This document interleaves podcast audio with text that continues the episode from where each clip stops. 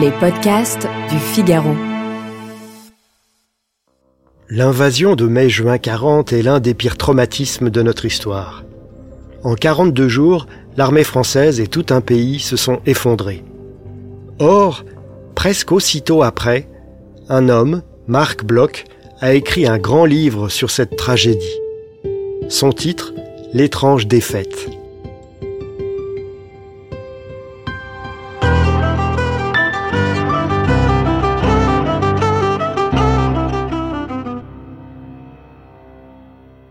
Marc Bloch est un historien, professeur d'université, spécialiste du Moyen Âge.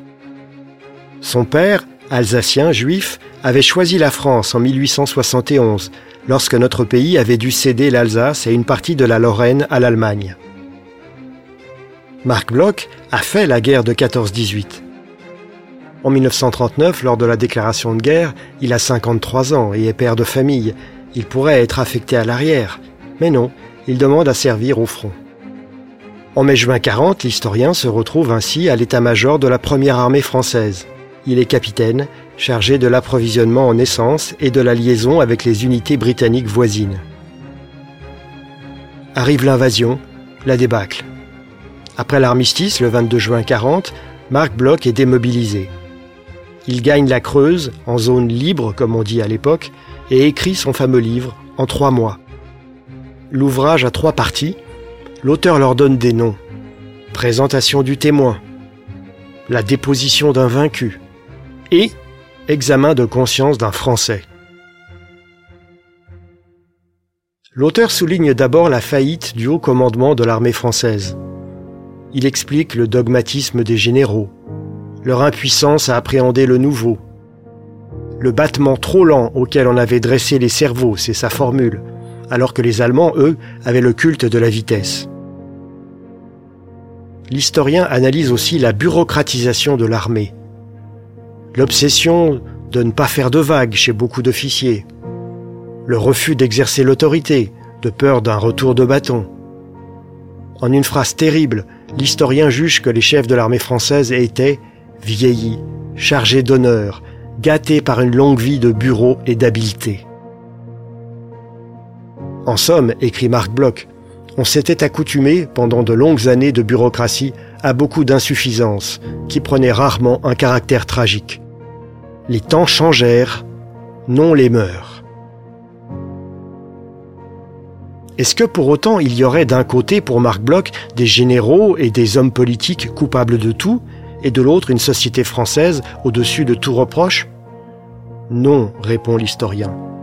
Le culte de la ligne Maginot, le laisser-aller, la facilité répondaient aussi à une demande du corps social lui-même. D'où le titre de la troisième partie du livre, le plus passionnant, Examen de conscience d'un Français. Marc Bloch passe en revue toutes les classes sociales, toutes les corporations du pays. Aucune n'est épargnée par son regard au laser. Plusieurs de ses appréciations sont contestables, voire très contestables. Mais il a un désir de vérité et d'équité. C'est ce qui donne à son livre sa puissance.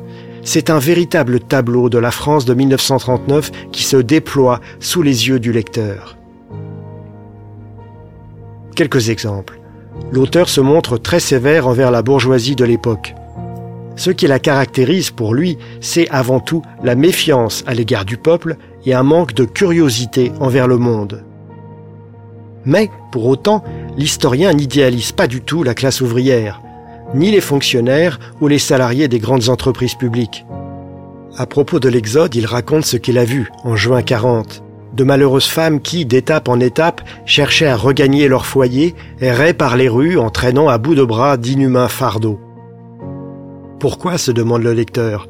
Marc Bloch l'explique de peur d'infliger aux employés quelques heures d'un travail supplémentaire ou plus que de coutume intensif, les gares avaient jugé bon de fermer leurs consignes.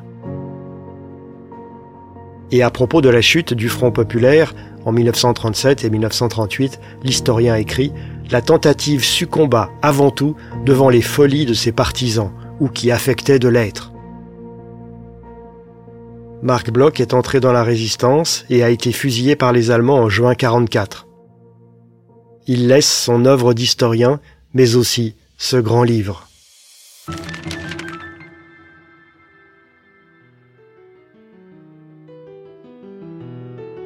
Merci d'avoir écouté ce podcast. Je suis Guillaume Perrault, rédacteur en chef au Figaro. Vous pouvez retrouver ce podcast sur lefigaro.fr et sur toutes les plateformes d'écoute. À bientôt.